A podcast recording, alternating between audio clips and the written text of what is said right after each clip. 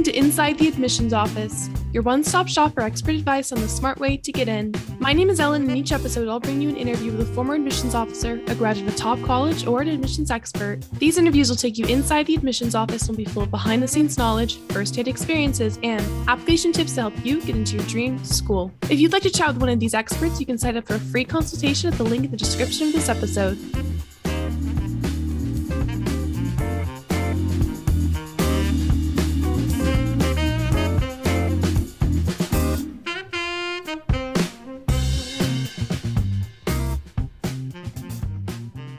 Today, we'll hear from Erin Gu, InGenius Prep's Chief Education Officer, about the trends she saw in the 2021 to 2022 college admission cycle and what she expects for the class of 2023.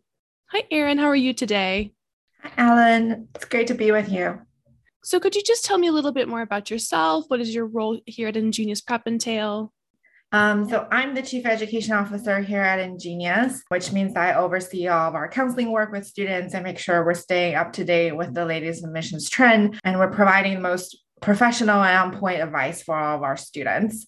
I went to Dartmouth College and went to high school from the DC area. And when I applied to college, I did it on my own. I didn't know admissions counseling existed. And so I, I feel like if I had gotten some help, it would have been really nice um, because it was really lonely. sort of try to trying to uh, navigate everything by myself and also not understanding a lot of the details. And then I went to Harvard Graduate School of Education for my master's in education and taught in a Boston high school for a few years before um, joining Genius in InGenius early days. Um, so I've been here for almost 10 years. Now, what were your expectations for this past 2021 2022 admission cycle? And then were there any changes that you didn't foresee that were surprises? The 2020 to 2021 admission cycle, which is the one before, so that's the first admission cycle with COVID impact, it was significantly more competitive than the year before. Um, and so that was something that people had not seen. And so for this past year, we anticipated, you know, things would probably be similar to how things were in the first COVID year but it turns out to be actually notably more competitive than the first COVID year. Um, and especially for schools that are sort of in the top 15 to top 50 range. Um, so not you know at the very very top level because you know your admissions rates could only go down so low but for sort of the, the other good schools um, in the top 50 um, they saw increased application again and uh, lower admits rates um, so it was notably more competitive this past year and I know that you and your team have been doing a lot of data analysis. So, what have been the primary admissions trends that you've been able to identify? Outside of the just uber competitiveness that everybody sort of knows about, um, what we saw was that colleges are making an effort to diversify where they're recruiting students from. Um, so instead of focusing on their traditional schools, high schools where they recruit a lot of students from, um, they're reducing those numbers and trying to get students from a wider variety of high schools. Um, high schools maybe they historically had not admitted any students from, or high schools in different uh, part of the country or part of the world that they hadn't had students from before. So we saw that, um, you know, top high schools still had good successes, but there were fewer students um, getting into top colleges compared to previous years. In fact, um, actually, we had one of our students who goes to a public magnet program um, in the Northeast um, tell us um, New York University, NYU, usually takes about uh, over 100 students um, from their high school, only took 11 this year. Um, and University of Michigan, which usually takes about 30 students from their school, only took four. Um, so this is pretty extreme in terms of the reduction that we saw from the college side. Um, and what this means is that there's increased variance uh, or uncertainty among the students' results, um, and things are becoming even more unpredictable than before. And what is the role of test optional and test blind policies in the past admission cycle? Has it changed since the previous one? How has it affected this admission cycle?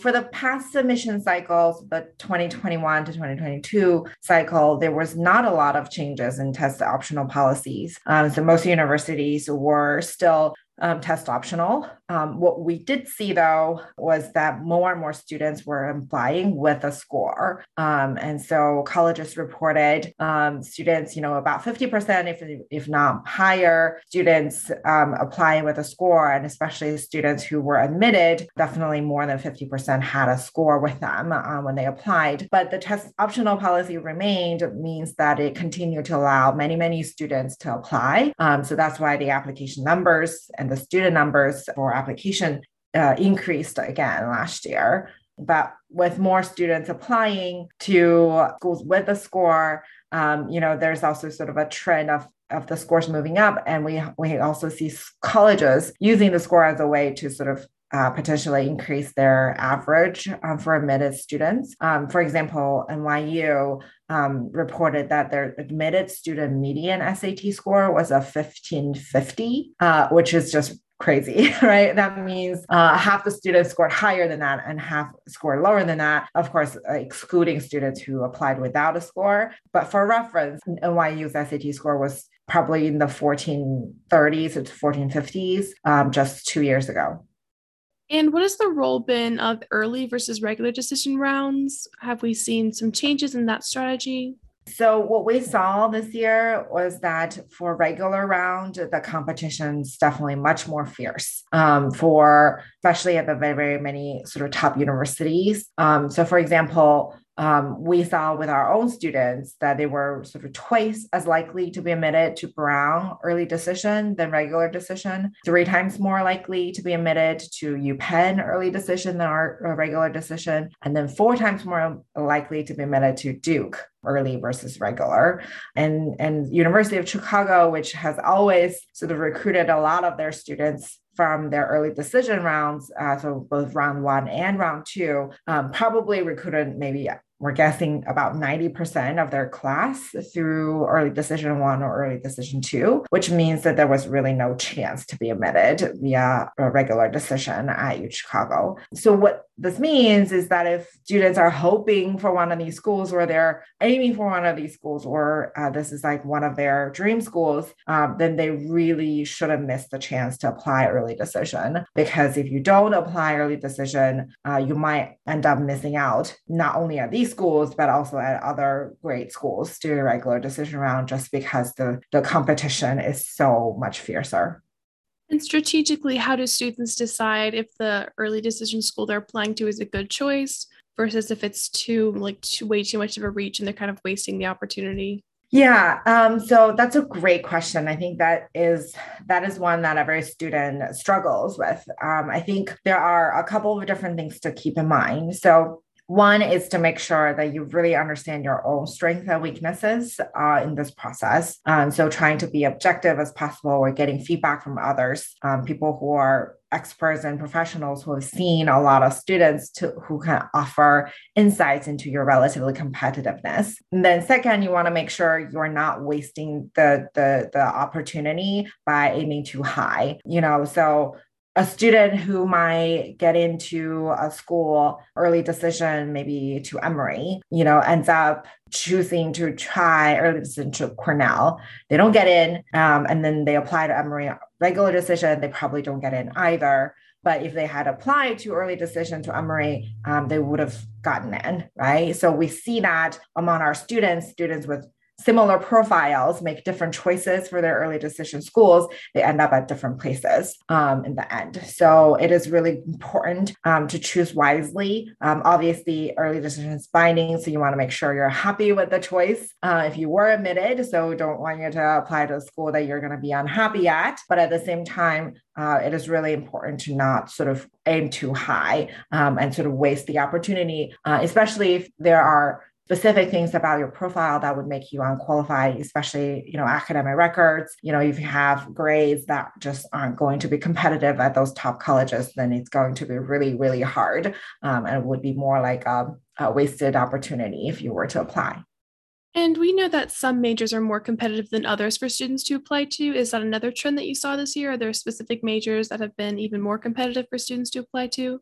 Yeah, this is something we analyzed with our data with our own students. Um, we wanted to to see exactly that. So what we did see um, said that they are there are some majors that are notably more competitive. Um, so the first one is computer science. Um, computer science is hands down the most competitive major out of all the options, and students who um, who apply through this major are need to have so much more profile, a higher profile to get into the same caliber of school. Um, uh, the second uh, major that is also a little bit more competitive is um, pre-med, public health, biology. Um, it's also very competitive, not as bad as computer science, but they are also looking for students who are really, really top notch. And so students applying for this majors, right? If you are dead set um, on those pursuing those majors in college, it's better to adjust your school list or ban them accordingly um, so that you have more options. Um, so, for example, if we had like two students with the same exact profile, right? Everything is the same. One applying to CS major and one is not. The CS student would get into fewer places and would not have as many successes as the non CS student.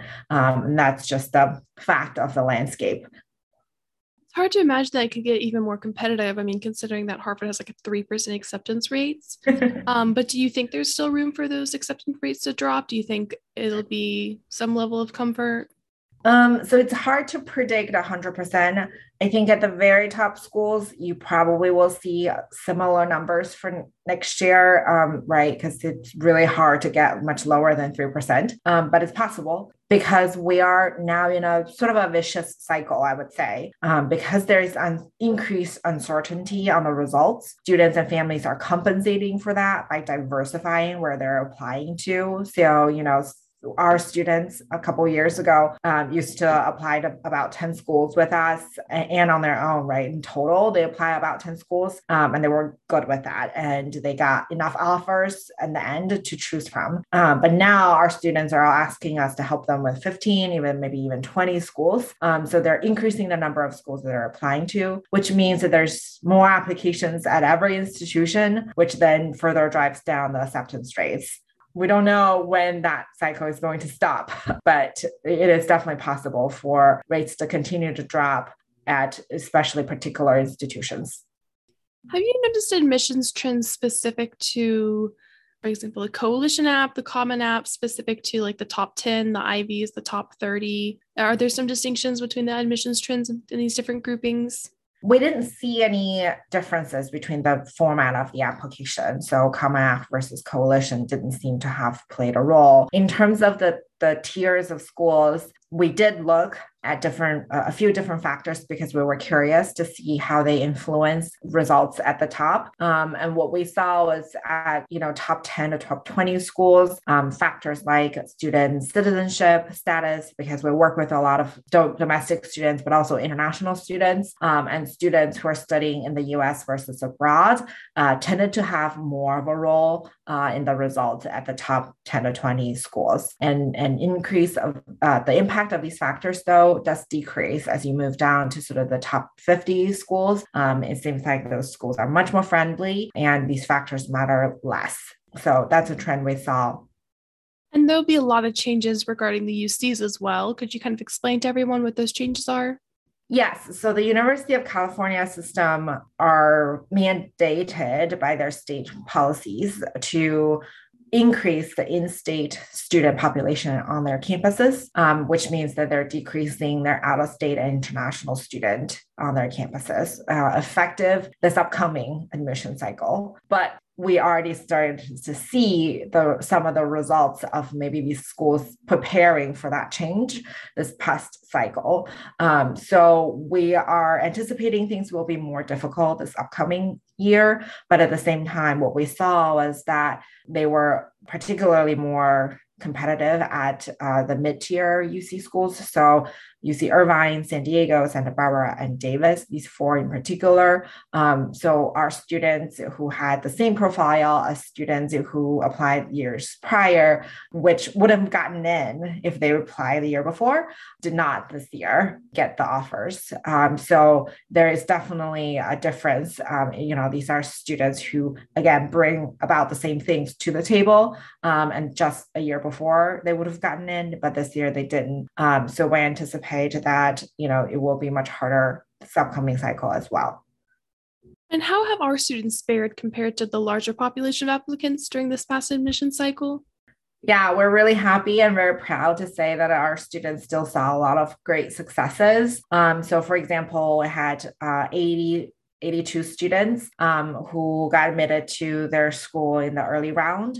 So that includes, you know, the REA schools like Harvard, Yale, Princeton, um, Stanford, as well as MIT and Caltech, and then of course all of the early decision one um, and early decision two schools. Um, we had, um, you know, almost 50 students get offers from Ivy League schools, um, and we had um, more than 200 students get offers from top 30 schools. Um, so these are all really great results, which uh, was really we're really proud of. And these ha- students are very happy with their, where they're going to and excited for where they're ending up uh, in in the fall. And are there specific admissions trends that we've seen for international students? There are there are two two things um, about that. So most universities have not significantly change their international student recruitment overall. Um, there does seem to be a little bit of um, a shift maybe within the international uh, geopolitical sphere, um, some shifts um, away from uh, maybe China in particular. Um, big students from from China, um, they're re- admitting fewer, maybe ten percent, ten to twenty percent fewer students for the UCs, obviously, they're going to be impacted because they're reducing overall international students overall.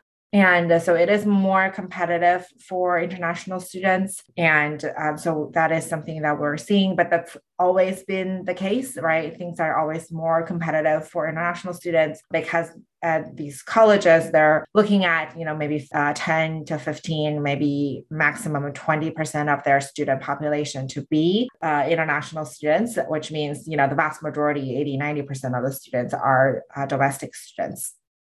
Looking forward into the 2022 2023 admissions cycle, what is your forecast? You know, what trends do you think are here to stay? Which ones are going to start dissipating? Maybe will they'll even disappear?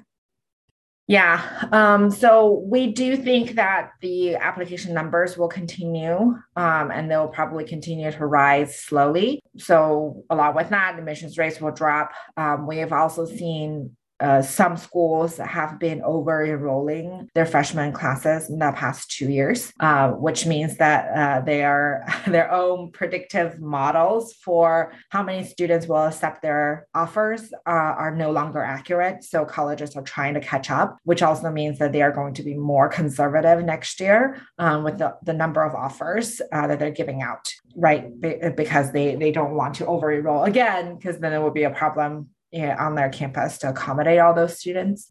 I think that test optional policies will stay for the most part, um, but we will see more and more students applying with a score. Um, so, so that is definitely in a trend. Um, so students who are applying without a score, I think that proportion of students will be decreasing. And then which schools are moving away from test optional policies? Because we know that some schools are, like some specific kinds of schools. So, which schools are those? Yeah, that's a great question. So, um, we already know from last year that the colleges in Georgia and Florida, these two states, are requiring the testing. Um, so that includes uh, popular ones like Georgia Tech and University of Florida. Um, so all of those schools are requiring uh, standardized testing as part of their application process. Um, and then the other one that's a relatively new and big announcement is in, uh, I think, April. Uh, MIT, Massachusetts Institute of Technology, announced that they will now be requiring SAT scores again. Um, so, so they are the first sort of institution at the top um, that has announced this. I don't think that it's going to be a big trend. Um, it's not like the test optional policy where you had a few colleges do that and sort of everybody followed suit. We think that most institutions probably won't be requiring testing, especially not the cycle. And uh, but we do think that more students are going to be applying with a score. I think the colleges will want the option to say, hey, it's test optional, but in reality, more and more students will be applying with a score. Do you think COVID is still impacting admissions? And are we getting closer to normal either way? yeah, that is a really good question. I think in terms of COVID impact, it is still impacting some testing opportunities for students depending on their state um, or location, but it's definitely less so than two years ago. And things are generally closer to normal. You know, I think what we will see staying is that some online webinars and outreach and things like that will continue at the institutions because it's been really easy for them and they've been able to reach much wider audience as a result. Um, we've seen admissions offices starting to travel again to visit high schools um, like they used to before. So that is something that's sort of coming back to normal, um, but they're not going to be relying 100% on that recruitment effort. They're going to keep sort of the online operation going as well. And so those are indicators that things are sort of returning in a way. But in terms of statistics and the data, um, we don't think that admissions um, competitiveness is returning to 2019. Um, it, I think that era has passed um, and we're moving forward. Um, and, and uh, again, as I mentioned, colleges are also trying to uh, uh, figure out their predictive models of how many offers they need to give out in order to enroll their class. With all this uncertainty and this increased competitiveness, how do you recommend that students adjust their application strategy, including their school list, so that they are just taking a little bit less risks? We mentioned, you know, the advantage of applying early to a school that is both a really exciting option for you, but also potentially an option that is somewhat within reach, um, right? You don't want to lose your best shot at a place that you really have no chance at. And really understanding your own sort of strengths and weaknesses, be as objective as possible, understand your competition, especially if you're going to a really uh, competitive, high quality high school. Um, with the trend of colleges potentially admitting fewer students from those schools, it's important that you understand who you're competing against um, and your classmates. And do your due diligence and research, right? You basically, at the end of the day, you're making an argument to the school to say why both you and the school are the perfect match for each other. Um, and so you kind of need to have points to be made there, right, for making your argument so that you can convince the admissions committee that you are going to contribute positively to their campus and then that you and their campus is sort of the best match possible. We totally understand though that some students just want to give a top school a try, right, even though they know that they don't really have a good shot at it. Um, we would recommend that um, you know, if that's the case, um, then to really think about whether you want to apply early versus regular, right? Regular decision, you can still apply to that school as well. And especially at the very, very top, you know, like uh, the Stanford, um, there's really no, not a whole lot of a difference between applying REA versus regular decision. Um, so that's something to think about. But um, I would say, like, generally, admissions is not like uh, shoot for the moon. If you miss, you'll land among the stars, unfortunately. Um, it's more like shoot for the moon and you might really just fall back to down to earth. Um, and so there's not much that's catching you in between. Um, and so, you know, to continue the analogy, I guess, um, maybe it's better to aim for the Kármán line, I think it's called, the space line. So the line above the Earth where it separates to the Earth atmosphere and the outer space. Um, so, you know, aim for that. Um, and then you might just get into outer space um, like Jeff Bezos did on his Blue uh, Origin flight um, last year. So something to think about, uh, making sure that you really understand. Um, you don't want to underestimate yourself. You don't want to overestimate yourself. So, really accurate evaluation of all the things that you are bringing to the table and understanding which parts are your own strength and which parts you want to sort of bring out and make sure it shines in your application is going to be really, really important. And do you have any other final words of wisdom for students, their families, for college counselors? Um, yeah, I think with increased uncertainty in the landscape, I think we all should just be I guess, try our best to be nicer to ourselves and to each other um, and be more understanding that a lot of this process is really out of our hands and out of our control. Um, what happens inside admissions offices, um, you know, we don't influence those uh, those decisions directly, um, and a lot of times there are reasons beyond our control that are dictating which students get admitted and which ones are not. Um, and so it is not fair, especially for students to think about the results as a way to, to measure who they are as people and um, as, a, as a way to understand their value because everybody brings something great to the table. And just because one particular school or two particular schools didn't admit you this cycle does not mean you're a bad person or that all of the efforts that you've put in over the years are totally gone to waste because you are still a great student and that your sort of learning and knowledge and skills are going to be with you the rest of your life.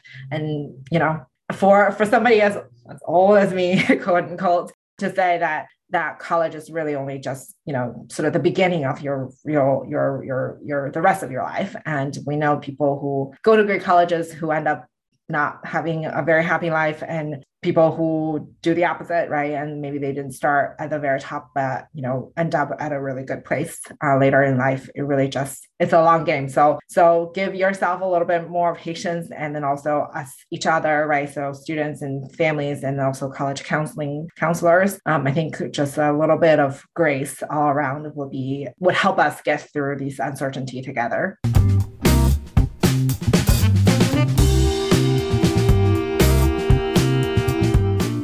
Thank you so much for joining us today, Erin. I'm sure our listeners appreciate your insight into the 2021 to 2022 college admissions cycle. For more information, check out our blog linked in the episode description. If you have any questions or would like to request a topic for future episode, go ahead and give us a follow and send us a message on social media with the hashtag InsideAdmissions. That's all for now. Thank you for listening, and I hope you'll join me next time as we continue our journey inside the admissions office.